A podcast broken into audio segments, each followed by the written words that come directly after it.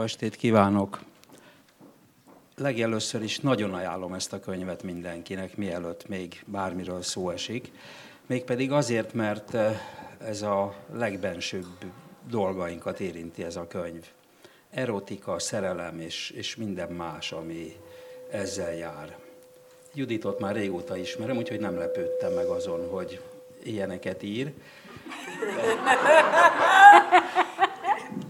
És azt is tudtam, hogy nagyon szépen ír. Szóval ez egy gyönyörű könyv, nagyon szépen megírva, de mielőtt elkezdünk beszélgetni, akkor megkérlek, hogy az első részletet mondd el.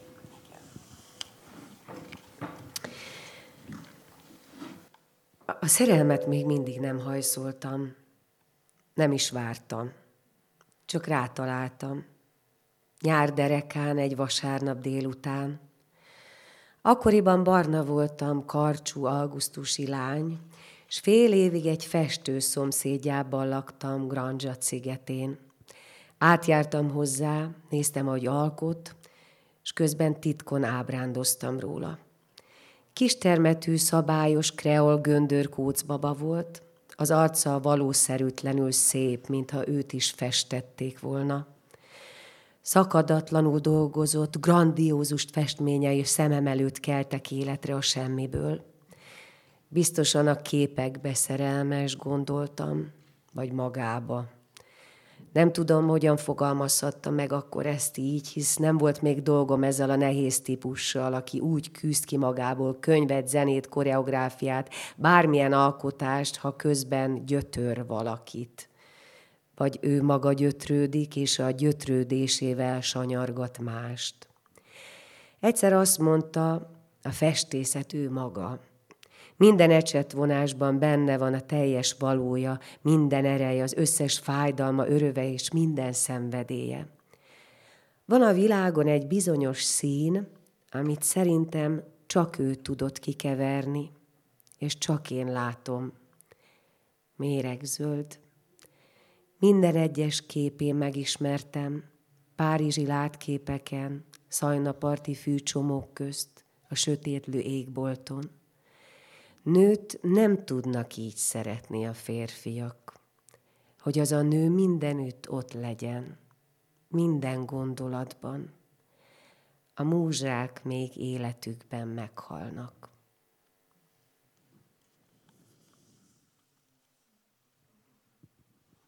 A könyvnek a keletkezése már nagyon érdekes, mert nem úgy lett, hogy leültél és megírtad, hanem elkezdtél beszélgetni színésznőkkel, és kifaggattad őket a legintimebb dolgaikról. Miért csináltad ezt, hogy elkezdesz beszélgetni velük, és abból írsz valamit? Miért nem ültél le és írtad meg ezt a egész regényt? Azért, mert amikor életemben először felkérést kaptam, hogy írjak egy regényt, akkor azt válaszoltam egy kiadó igazgatójának, hogy de hiszen én nem is tudok regényt írni, mert én novellákat írok csak. Tehát, hogy nem, nem hiszem, hogy hosszú távfutó vagyok. Én azt éreztem, hogy kis, rövid, kompakt írások a sajátjaim, tehát, hogy ezeket tudom könnyedén megalkotni. Bár írtam könyveket, viszont az összes eddigi könyvem portrékötet volt. És amikor Horgas Péter barátom néhány kicsit erotikus színezetű novellámat olvasva azt mondta, hogy kéne egy ilyen könyv, és ennek egyébként pont egy, egy nagyon zajos időszaknak kellett lennie, hogy, hogy ezt gondolja ő. Akkor volt hangos a sajtó a MeToo botrányoktól, és azt mondta, hogy lehet az irodalom gyógyír a sebekre, és lehet úgy írni erotikáról, hogy az szép, és visszahelyezzük a maga méltóságába ezt a fogalmat. És mivel portréköteteket szereztem, azt gondoltam, hogy, hogy én ezt így szeretném megírni, hogy, hogy beszélgetek színésznőkkel, volt benne táncosnő, 11, nem tudok számolni egyáltalán, de azt hiszem, hogy 10 színpadi nő az alanyom. Kilenc, segít. Kilenc? Kilenc, és még belekeveredtem én is, és belekeveredett Anett is a könyvemnek a fotós akálaitót, Anett készítette az illusztrációkat. Szóval egy ilyen nagyon kalandos úton indult el, el maga a szöveg, és lett belőle egy nagyon furcsa ilyen novella füzérszerű kézirat, amit ö, igazából nem szerettem. nem tudtam megfogalmazni, hogy miért nem szeretem.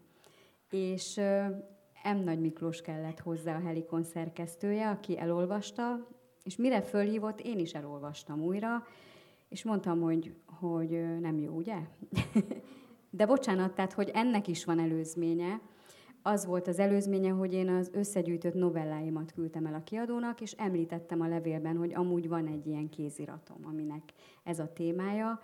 És a novellákra nagyon szép kritikát küldött válaszként, és azt mondta, hogy nézzük akkor meg ezt a kéziratot. És végül is, amit én nem tudtam, hogy mi benne, a, ami nem jó, pont a novella alapanyag volt az, ami nagyon kilógott a szövetből. Jellemző a novelláimra az, hogy elég szürreálisak. Lia ismer sok szövegemet. Tehát, hogy a szürrealitás az nagyon-nagyon jellemzi a rövidírásaimat, de a nagy anyagból kilógtak. És aztán még volt folytatása a munkafolyamatnak, ha akarod, elmondom. Vagy... Jó, mindjárt, csak előbb válaszolj az eredeti kérdésemre hogy miért volt szükség arra, hogy színésznőkkel beszélges, illetve van köztük egy operaénekes is. Azért, mert, mert pontosan én azt érzem egyfajta készségemnek, hogy, hogy hát bocsánat, de jól írom meg az interjúkat. És, és, és ki tudom szedni az alanyaimból azt, amire kíváncsi vagyok. És mivel a MeToo az nagyjából így a, a a színpad környékén pattant ki a, a színházi és filmes világban, adta magát. Tehát én színházban dolgozom tizen éve, színházi sajtós vagyok, köztük élek, őket látom, és az ő benyomásaikra voltam kíváncsi, de nagyon érdekes, hogy csak szexről beszélgettünk, tehát semmi egyébről. Oda mentél hozzájuk, és azt mondtad, hogy mesélj az erotikus élményeidről, vagy hogy, hogy volt ez? Igen, tulajdonképpen igen. Én, én is felkértem egy pár színésznőt, vagy igen, akik a, épp a színházamban dolgoznak, például ketten. Lia adta magát, mert mi barátkozunk évek óta, és amúgy a konyhában is folyamatosan ö, ilyesmikről beszélgetünk egy-egy üveg bor mellett. és, és aztán Péter is felkért a saját környezetéből olyan művészeket, akikre ő gondolt, és Anett is a, a fotósunk. Úgyhogy így összejött egy, egy női csapat, akik pontosan tudták, hogy mi a téma, mi, mire kérem fel őket, és hogy ebből egy könyvet szeretnék írni. Uh-huh, még erre a női csapatra visszatérünk. Lia, te mit szóltál, amikor azt mondta Judit, hogy most meséljél a élményeidről? Hát e, nekem tényleg nagyon könnyű dolgom volt, mert tényleg ezt csináljuk. Tehát, hogy gyakorlatilag Na, erről úgy kezdte, hogy feljössz borozni, és akkor mondtam, hogy fel, de akkor, akkor azért ezt felveszem, jó? Tehát gyakorlatilag én nem tudom, hogy mikor volt az, amikor csak úgy beszélgettünk, és aztán beszélgettünk a könyv miatt is, de gyakorlatilag az majdnem egy és ugyanaz volt. Bocsánat, de ez egy akkora hanganyag lehet, hogy utána nagyon szenvedtem, mert, mert mi... Elfelejtettük hogy, kikapcsolni. Igen, igen, akkor közben megjött a fiam, hazajött éjszaka, akkor ott kölcsönösen mindenki szerepelt. Tehát az egy olyan őrült éjszaka volt, hogy azt kellett feldolgoznom, mint egy interjú alapot. Tulajdonképpen megszenvedtem vele. Szóval ment simán a dolog? Per, persze. Tehát, hogy Judita egyébként is könnyű lenne beszélgetni. Tehát, hogy, hogy valóban Erről. így... Az erotikáról? Vagy, uh-huh. Abszolút. Igen. Szerintem azért öm, vannak olyan történetek, amit egy bizonyos pont után az ember nagyon szívesen elmond egy olyan embernek, aki szintén átélt hasonló szépségeket, fájdalmakat, csalódásokat, reményeket, nem tudom, és és valahogy az érzés az találkozik, tehát hogy mégsem azt éreztem, hogy olyan dologról beszélek, ami, ami csak az enyém, hanem, hanem, hanem mégis, mégis valahogy van egy sors közösség, mert ja, igen, velem is történt, csak egy picit másképp. Tehát, hogy, hogy ebben az volt a gyönyörű, hogy, hogy úgy tényleg le lehetett mesztelenedni, úgy igazán, mert úgy is tudta a másik, hogy, hogy, hogy miről is beszélek. És az nem zavart, hogy ez majd benne lesz egy könyvben, hogyha úgy elrejtve is, de hát mégiscsak benne vagy. Ennek van egy különös izgalma, hogy felfedezem, felfedezem azokat a pontokat, azokat a mondatokat, vagy motivumokat, de, de senki más nem tudja rajtunk kívül. Mert a következő mondatban meg egy másik, másik szereplőnek a története csúszik be, és úgy fonódik össze, hogy, hogy ez senki más számára nem, fel, nem felfedezhető, csak mi tudjuk. És ennek tényleg ez a, ez a különlegesség, egy olyan, mint egy ilyen fonat, és olyan gyönyörűen kúszik egymás, egymás története a másikéba, és, és a Judité is kiegészülve ezzel, szóval, hogy, hogy tényleg olyan, olyan gyönyörű, hogy csak ilyen finom foszlányokat érzékelek, de alapvetően olyan, mintha ő kicsipegetett volna belőle egy-egy pici dolgot, de tulajdonképpen ő, ő létrehozta a saját történetét, csak úgy, úgy mindig egy-egy ilyen finom falatot úgy be, beletett volna a szövegbe, vagy, vagy egy képbe, vagy egy szó volt csak abból az egészből, amit mondtam, vagy meséltem. Tehát, hogy ő mégiscsak a sajátját hozta létre, és ezek inkább ilyen inspirációk voltak, azt hiszem. És te akkor már tudtad, hogy ezekből a beszélgetésekből egy regényt fogsz összefonni? Nem, nem. M. Nagy Miklós kérte azt, hogy, hogy amit ő készhez kapott kéziratot, először is azt mondta, hogy hozzam le a mába ez egy, ez egy annyira jó mondat volt, és annyira kellett nekem. Tehát tulajdonképpen ő rántott ki belőlem egy regényt, anélkül, hogy tudtam volna, hogy én képes vagyok regényt írni, mert, mert az eddigi könyveim mind portrékötetek voltak, ugyan kvázi regényformában, de az egy teljesen más jellegű munka volt.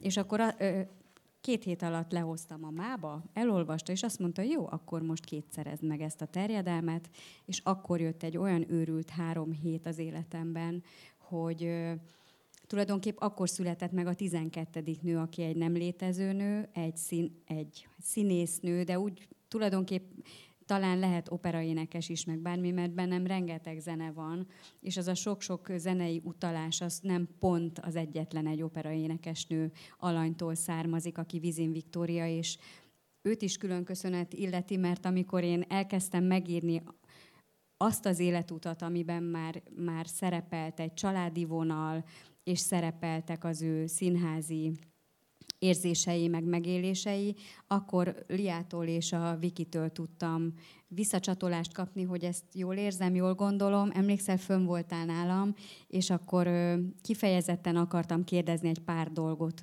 belülről ilyen színházi dolgokat, és mondott valamit a Lia, és mond, kinyitottam a laptopot, és mondtam, hogy te, én ezt már megírtam. Emlékszel erre? Emlékszel. És akkor felolvastam, amit elkezdett mesélni, és akkor tudtam, hogy nem is kell már kapaszkodó nekem ahhoz, hiszen annyira szívom magamba az ő világukat tizenvalahány éve, hogy gyakorlatilag ahhoz, hogy megírjam azt, hogy hogy él egy színész, vagy hogy él egy, egy operaénekes, ahhoz már nem kellett nekem mankó.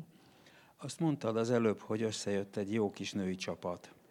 De az nem hiányzott, hogy valaki pasassal is beszélgessél, vagy ez csak kizárólag azért, mert ugye egy színésznő vagy operaénekesnő a főszereplő, de hát attól még lehettek olyan gondolatait, hogy egy pasas mit gondol, aztán majd azt is beépíted, nem? Nem, semmi, semmiféle ilyen gondolatom nem volt. Pardon. Viszont mo- Hát róluk van De szó. szerinted neked hiányzott, hogy, hogy át, legyen egy hát áthallás? Hogy egy bennem, mi közöttök hogy... hozzánk, ne haragudj!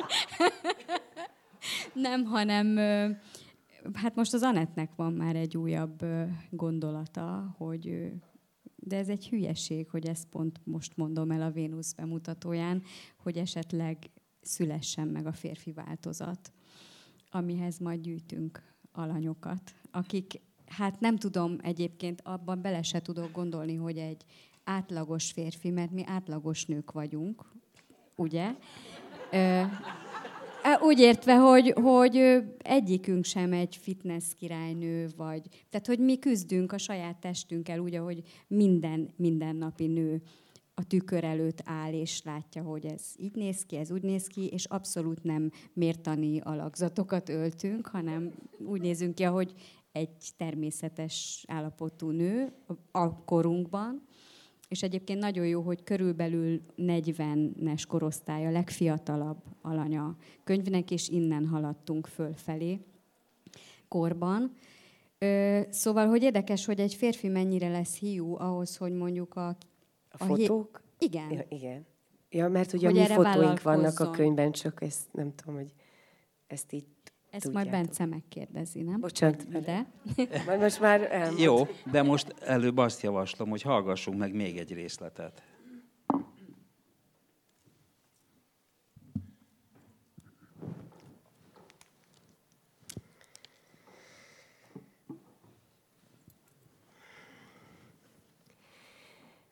Egyik este nagyon hideg volt. Az arca szinte átfogyott, mire megérkezett. Szép férfi még ma is.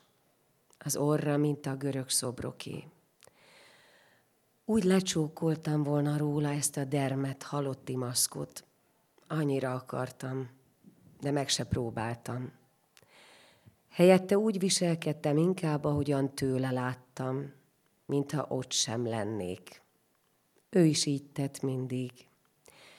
Szerettem volna, ha észreveszi a derekamat, amiért mások úgy oda voltak.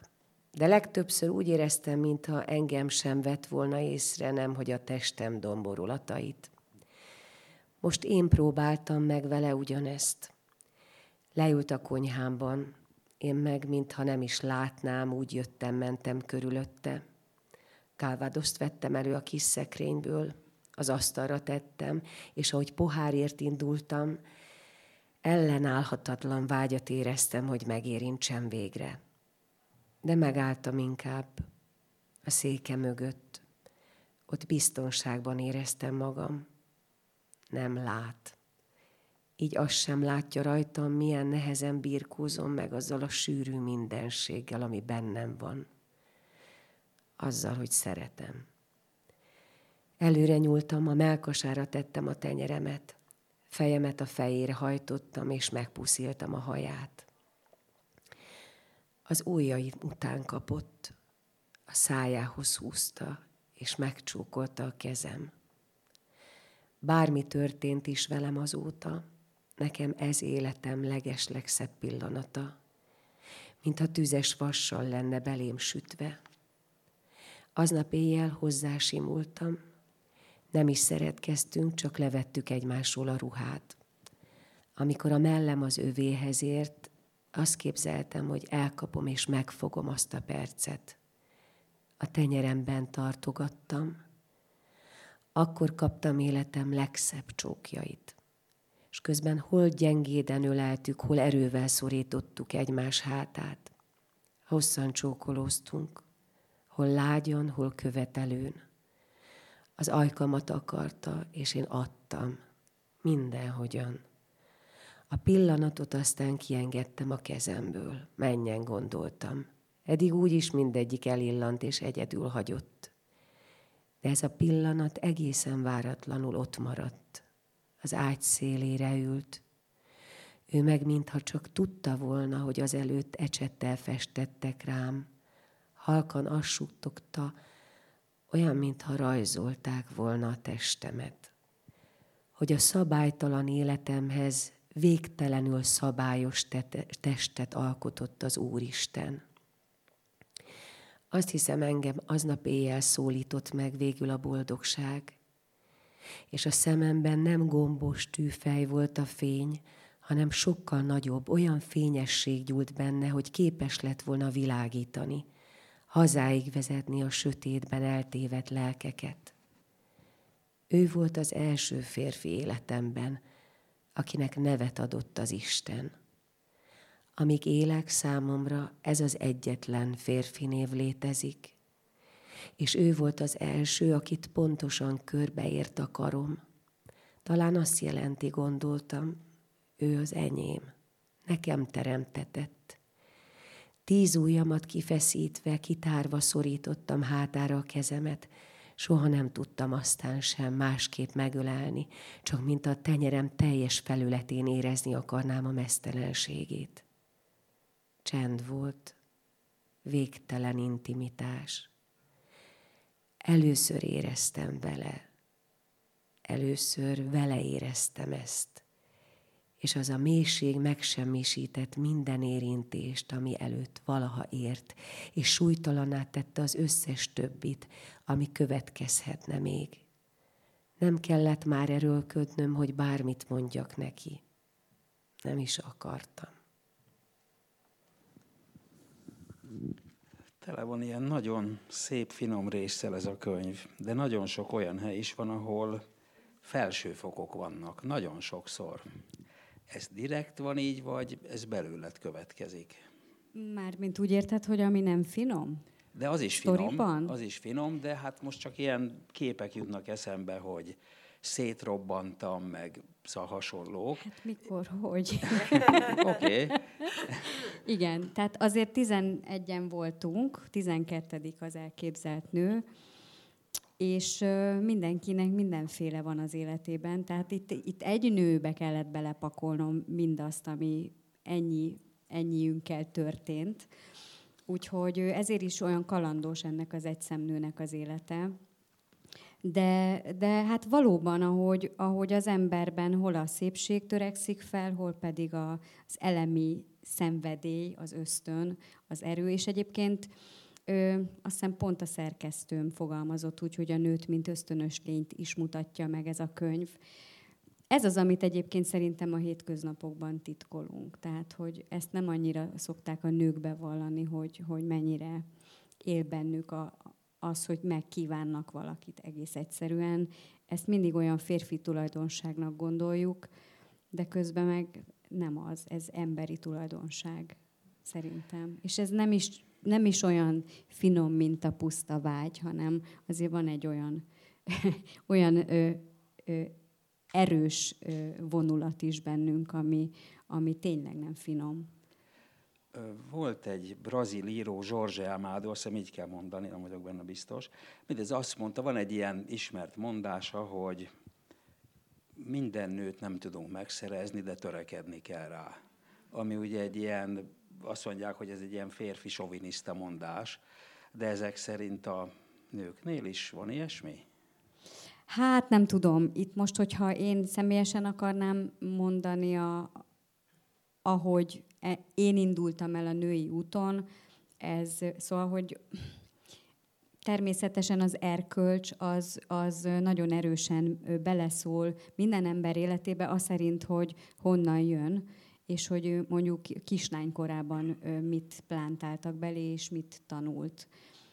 És ez talán mindenkinél más, meg minden korban más, mert szerintem a mai 20 éves lányok egészen másképp működnek, mint ahogy még mi működtünk és indultunk el ezen az úton.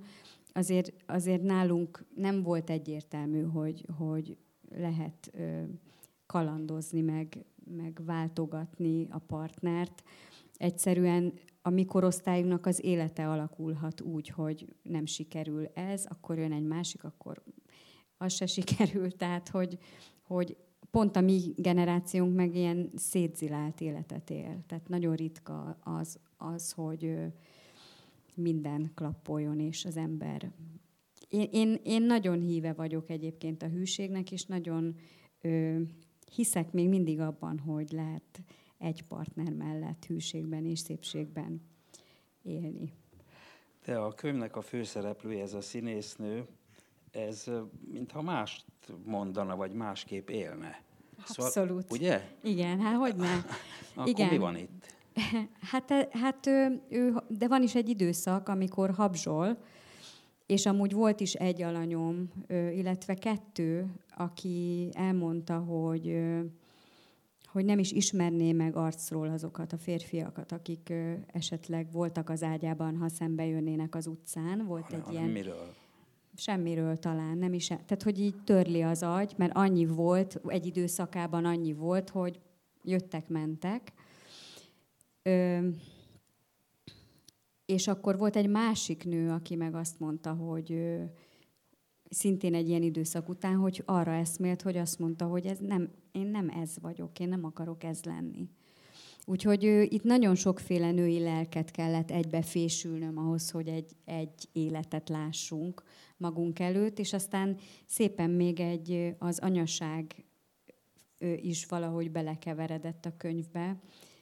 Ha érdekel majd valakit, akkor elmondom, hogy ez miért és hogyan jött ez a vonal. Anélkül, hogy elmondanám, hogy, hogy a nő az anyaságát végül is hogy élte meg, mert tulajdonképp az egész sorsának a kifutása az ehhez kapcsolódik. De ez egy magányos sors, ez a színésznővé, mert azt gondolhatjuk, hogy végül is a színész ez nagyon sokszor magányos, nem az életében, hanem amikor a színpadon van, és közben azt látjuk, hogy ennek a nőnek van nagyon sok partnere, ilyen-olyan. Akik és a... mellett folyamatosan és végig magányos. Igen, és a végén mégis egy ilyen nagyon szép ilyen, ilyen alkonyi kép van, ami úgy levezeti megbékélt, az egész. Igen, tulajdonképpen megbékélt azzal a nagyon hányattatott sorsával, amit írtam neki. Akkor most hallgassunk meg egy, még egy kis részletet ebből a sorsból. Várjatok, kivarázsolom a ceklit.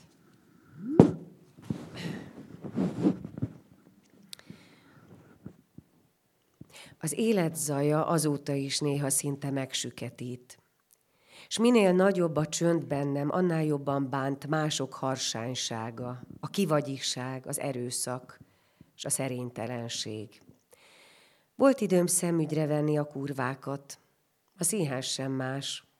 Amellett, hogy amit csinálunk, maga a szent prostitúció, amelyben eladjuk magunkat. A színpad körül, pont ahogy egy rendes bordéban, ugyanúgy jelen van az irítség, a nemtelen rivalizálás.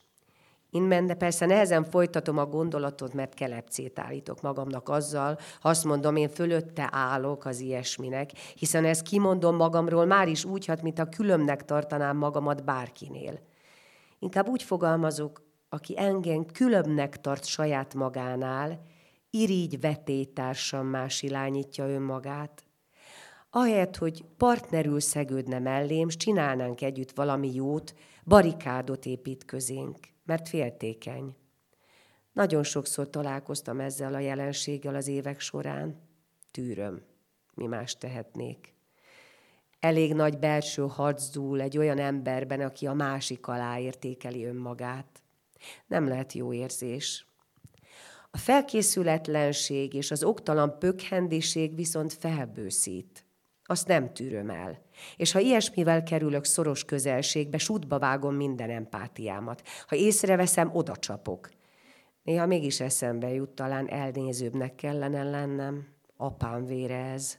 Az apámi, aki kizárólag a saját szintjét tartotta etalonnak, és csak azt számított neki, aki ezt megugorja. Gondolhatnám úgy is, hogy egy kis stílű, ügyeskedő csak ezzel a magatartással tudja palástolni a gyengébb kvalitását. Vagy hogy a lusta ember egyszerűen csak más, mint a szorgalmas, és nem kéne, hogy felbőszítsen. Az a csodálatos, nyugalmas létállapot, ami a fehér orosz lányjal töltött csendes társas magányban rám talált, nem tartott sokáig. A semmiből megint jött valaki, aki egyszerűen kitépett ebből a ringató, biztonságos burokból egy újabb művész. A reptéren láttam meg először. Akkor szállt le a gépe, amikor ez enyém. Volt vala egy szeretőm, meséltem már róla, aki titkos utakon lopott ki a városból. Ő mondta sokszor, egyszerre a seggeden akarlak végighúzni a táncparketten, mint ahogy Brando húzta a nőt az utolsó tangó Párizsban egyik jelenetében. Akkor a reptér húzatos csarnokában nekem jutott eszembe ez a jelenet. Ahogy megláttam azt a figyelemre méltó idegent, arra gondoltam, ez az ember akár ebben a pillanatban végighúzhatna itt a seggemen – egyetlen szemvillanásából láttam, hogy meg is tenné. Különös a sors.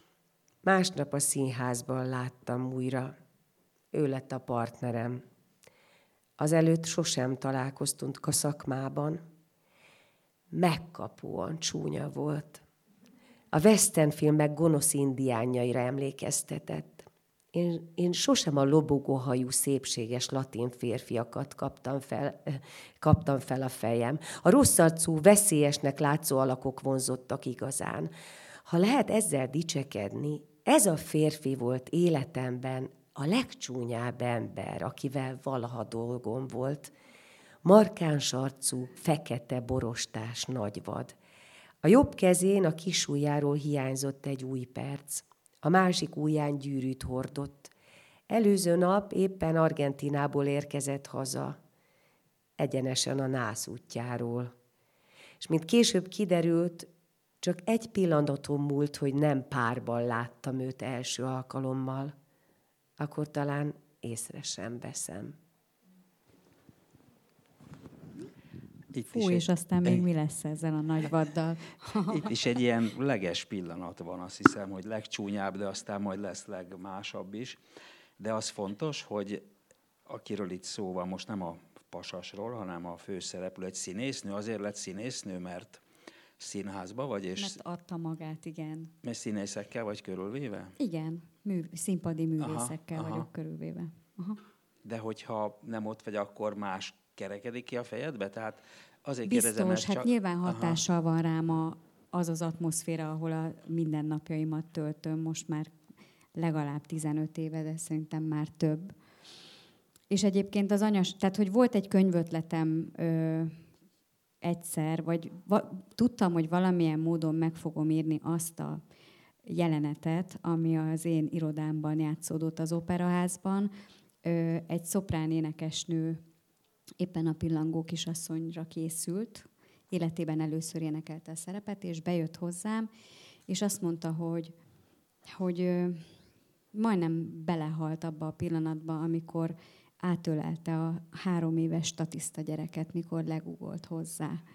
És ez olyan mélyen érintett engem, hogy tudtam, hogy ezt valamilyen módon egyszer meg fogom írni, és akkor tulajdonképpen a, az anyai és női sorsa, tehát amikor az volt a feladatom, hogy kétszerezzem meg a kéziratot, akkor gondoltam, hogy mikor máskor írnám meg ezt, vagy építeném be egy szövegbe ezt a történetet, ami olyan mélységesen hatott rám, mint most. Mert akkor már tulajdonképpen csak duplikálnám a sztoriaimat, mert nem írhatok még egyszer színésznőkről könyvet, vagy egy színésznőről. Úgyhogy ez az anyavonal, ez viszont egy valami régi késztetésemből fakadóan került bele. A kérdés teljesen más volt, amit elfelejtettem. Nem, nem baj, de ha már itt az anyaságnál vagyunk, akkor ugye azt írod a legelején, hogy az apukádnak nem ajánlod ezt a könyvet, ő már nem is olvashatja, Igen. és nem ajánlod a fiadnak sem. Na de Igen. mi van, ha ő azt mondja, hogy anya, te mit írtál itt, vagy mi ez az Nem egész? is az írás, hanem azért, mert ott vannak a képeim mesztelenül engem, ne nézem már se az apukám, se de a kisfiam. Attól, hogy, attól, hogy nem ajánlod, attól még fogja látni. Hát nem? mit tud, tehát nem, fog, nem fogok elsüllyedni a szégyentől, hogyha a fiam elolvassa a könyvet, de igazából nem tartanám ízdésesnek, hogy apu, ezt írtam, és, te, és tel is tele van ö, tehát az apák nem is szeretnek belelátni nyilván a, a, a gyerekeik ö, szexuális világába, holott ez persze nem csak az én szexuális világom, hanem tizenegyünké, de én ízléstelennek tartanám az apám kezébe adni, és a fiam kezébe sem adom. A többit se olvasta el, úgyhogy nem kell nagyon izgulnom. nem tudom, hogy itt van-e, mert senkit nem látok itt van. Na, de ezek után már csak azt fogja mondani, hogy már csak megnézem, hogy mi van ebben a könyvben, ha már ennyit beszélnek itt róla, és akkor mit fogsz neki mondani?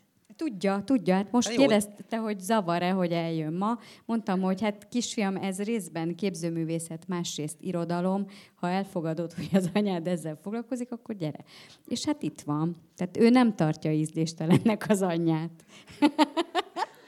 attól nem féltél, hogy aki olvassa ezt a könyvet és ismer téged, az beleképzel téged, és akkor azt gondolja, hogy te ilyen vagy, mert ugye ez nem csak te vagy, de... Biztos, hogy beleképzelnek minden Aha. sorba. Például egyébként, amit a szakmai ö, dolgokról írt, az kvázi az én saját gondolataim, illetve nem kvázi, hanem tök.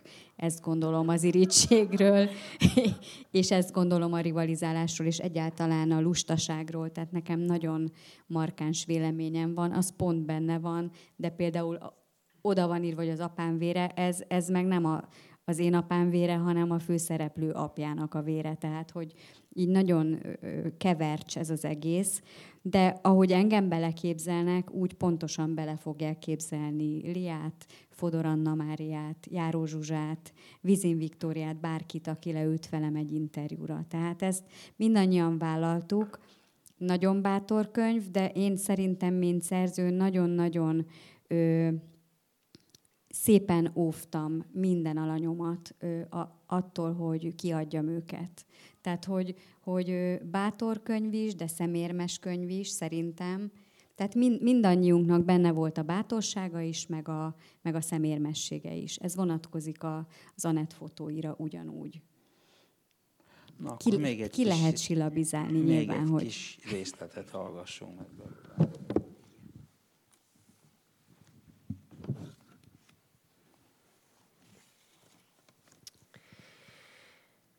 Nem tudom, mikor fordult meg velem a világ, hogy mikor és miért vadultam meg, mi hozta azt a nagy periódust, amire nem lehet másként emlékezni, csak úgy. Egymást követték ágyamban az idegenek. Voltak köztük, akik meg sem, voltak köztük, akiket meg sem ismernék, hogyha elmennének mellettem az utcán. Nem tudom, mit kerestem, hogy miért ittam és éjszakáztam. Kései lázadás lett volna talán, vagy csak ez volt a legjobb eszköz a meg sem fogalmazott belső stressz ellen, hiszen évek hosszú sora óta mindig a maximumot kellett nyújtanom, és utána mindannyiszor jól jött a levezetés. Akkoriban úgy hittem, azt akartam hinni, hogy a jó szexhez nem kell szív. És hogy ehhez engem elég kemény fából faragtak, nekem semmi se fáj. Jönnek és mennek, én meg elveszem a mi jár. Engem reggelre életemben csak egyszer hagytak el. Először és utoljára. A Dunánál. Többé nem teheti meg velem senki, mert én hagyok el mindenkit. Biztos voltam benne, hogy csak így tudom viszonylag épp testtel és lélekkel túlélni a kapcsolatokat, ha esetleg mégis az az igazság, amit régen képzeltem, hogy a szerelem olyasmi, ami csak keveseknek jár. Bár olyan gondolat, hogy ne volnék igazi nő, régóta nem fordult meg a fejemben. Minden az enyém volt. Könnyen szereztem gyönyört, extatikust éjszakákat, akár egy előadás sorozat. És az főszerepben én, az igazi nő. Jókor jött a színváltozás. Mintha csak bemondta volna az ügyelő, változáshoz kérek díszítőt, kellékest és egy statisztát. Az élet megmentett magamtól. Egy éjjel összeszedtem valahol egy orosz hajós kapitányt, egy napbarnított őszhajú bunkót. Matyoskának nevezett, és úgy hámozott ki a ruhámból, hogy közben azt éreztem, egyre kisebb vagyok. Lassan vetköztetett, majd kicsordult a nyál a száján, és mire minden lekerült rólam, annyira kicsi lettem, hogy elsírtam magamat. Hajnalban a könnyeimen úsztam ki az utcára. Egyszerre csak dermesztő viszolygás fogott el a gondolattól, hogy ágyba bújjak egy idegennel. A boszkobel hirtelen felemelte a fejét, belenézett a tükörbe. Ez nem én vagyok. Nem akarok ez lenni. Nem akartam többé szív nélkül csinálni. Vagy úgy, hogy éveken keresztül vonszolunk egy szerelmet egy beteljesületlen semmit. A könnyű, áttetsző semmit, ami végül mégis egyre átláthatatlanabb és nehezebb lesz bennünk.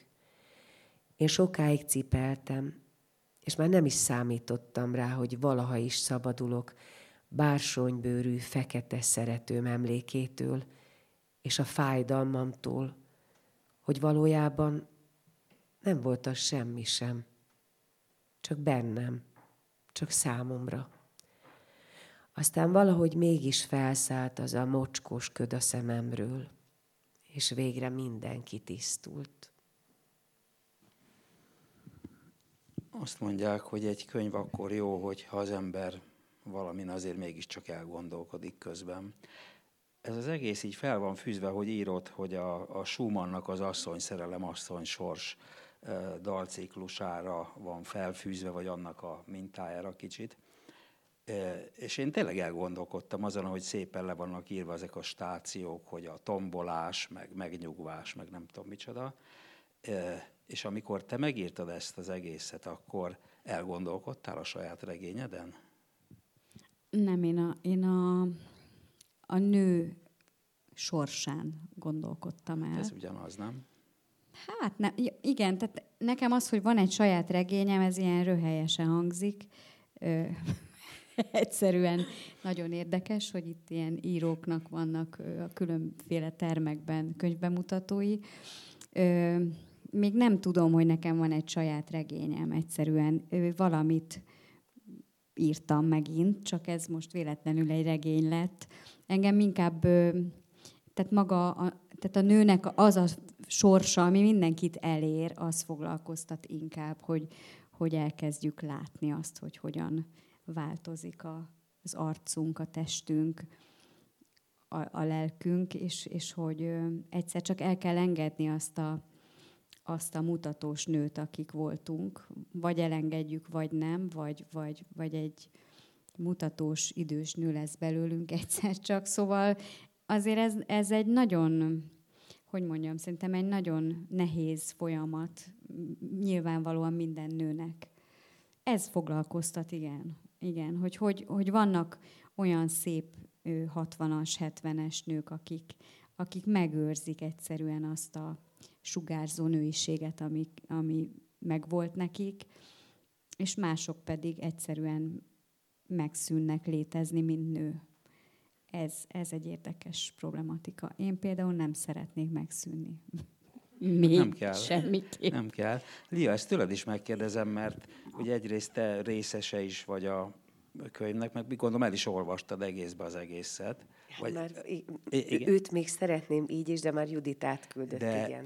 De hogy téged is így megmozgatott ez a dolog? Már melyik részére gondolsz? Hát az egész könyv, tehát az, hogy itt azért van egy, van egy folyamat. Persze, meg közben nem tudtam függetleníteni attól, azért is szeretném majd tehát, hogy, hogy melyikünk kicsoda. Tehát ez engem folyamatosan foglalkoztat benne. Tehát, hogy nem tudtam még tisztán úgy olvasni, hogy, hogy csak Juditot olvassam, hanem hogy még annyira izgatott voltam attól, Ki, hogy ez mi... Igen, igen, igen, igen. Ez nagyon, ez nekem... És persze Judit meg nem fogja nyilván elmondani, meg nem is kérdezgetem, de azért nagyon, nagyon kíváncsi lennék, hogy ez... Éppen amit olvasok, az ő, vagy, vagy, mely, vagy, vagy kis, igen, igen, igen. Egyébként akkor tudtam, hogy és ezt most tényleg mondom, hogy jól csináltam, amikor hát Anettel végül is ö, teljes szimbiózisban dolgoztunk. Ö, többször olvastam föl neki hangosan az anyagot, neki a képi világ, akkor motoszkált a fejébe, hogy hogyan legyenek a fotók, stb. És aztán, amikor átírtam, akkor tudom, hogy ö, online olvastam fel neki a, a teljes könyvet két napig, és, és akkor kérdezte, hogy figyelj, de az a rész, az, az ki volt? És mondtam, hogy az pont senki. Tehát, hogy azt, azt én raktam hozzá. Tehát vannak benne teljes fiktív részek, de biztos, hogy nem az a fikció, amire tippelne az olvasó. Mert egy-egy olyan igaz történettel is találkoztam, ami viszont döbbenetes. Úgyhogy nagyon érdekesen össze-vissza van keverve mindenkinek a... De ez hülyeség, tehát nem azért, hogy mindenkit védjek, hanem egyszerűen ez így volt izgalmas számomra, mint alkotó folyamat. Most ugye csodálkozol, hogy itt van egy regényed, de azon gondolkozol, hogy írsz majd még egy regényt, és akkor az nem interjúkból fog állni, hanem magad csinálod az egészet? Hiszen azért annyi élmény éri az embert, hogy bármiből lehet Hát, hogyha most meg tudtam írni egy felet, úgy, hogy az, a kéziratnak a fele volt csak, ami interjúk alapján született, a többihez hozzáfésültem a saját gondolataimat, és, és amikor megkétszereztem, akkor tulajdonképpen akkor írtam meg a regényt, akkor született meg. Tehát egy másik fajta technikájára rájöttem az írásnak, hogy hogyan kell hosszút írni rövid helyett. Érdekes. Igen, tehát hogy gondolom, hogy, hogy fogok még írni. De a témánál maradsz, vagy... Hát, hogyha ennek egyszer csak megszületne egy férfi változata, akkor nyilván az egy érdekes történet lenne, és nagyon foglalkoztat egyébként szinte minden nap, amióta az Anett kitalálta, mert nem tud leállni a fotózással. És ezen kívül persze, hogy igen, hát sokáig szeretnék még élni, és, és valami mindig motoszkál bennem. A kiadóban készült velem valamilyen interjú, nem tudom hova, mi célból, de ott volt az a kérdés, hogy mit jelent számomra az írás, és valahogy úgy fogalmaztam, hogy részben mindent, másrészt meg valami mindig kijön a kezem alól, és, és akkor megtalálja a saját útját. Ugyanígy a novelláim egyszer csak megjelennek valami szépirodalmi felületen, tehát igen, valami mindig lesz az írásaimmal, megjelennek. Most közben te itt szerepelsz is a világban. Én ma megnéztem egy csomó ilyen internet videót, vagy nem tudom micsoda ez a... Tanárnő. A, amik viszont egy teljesen más, tehát ott dől belőled a hülyeség, szemre és unatkoztam. Jó, de hát ha az ember unat, nem mindenkiből dől a hülyeség, ha unatkozik. Tehát, és ugyanakkor azt láttam, hogy ez azért bátorság is egy ilyennel kiállni. Tehát de én nem mindenki... álltam ki, egyszer hát csak meghűítette a de, környezetem. De más a tükör előtt csinálja, te meg fölteszed oda nem tudom, de hát azóta, amióta véget ért ez a bezártság, a karantén, nekem eszemben nem jutna, hogy most kimegyek a konyhába, és fölvegyek egy hülye videót. Tehát az egy, az egy nagy időszaknak volt, volt egy, egy tök jó, ilyen sodrásban voltam. Csak a barátaimnak szerettem volna szórakoztatni, és úgy felhergeltek, hogy tulajdonképpen így több ezer ember lett a fogyasztója a hülyeségeimnek. De de, de nem is ez az érdekes, hanem az, hogy te ezt merted csinálni, és az előbb egy néhány perce azt mondtad, hogy ez egy bátor könyv, mert hogy annyi mindent itt feltársz. Te valójában bátor vagy? Szóval ilyen, hogy...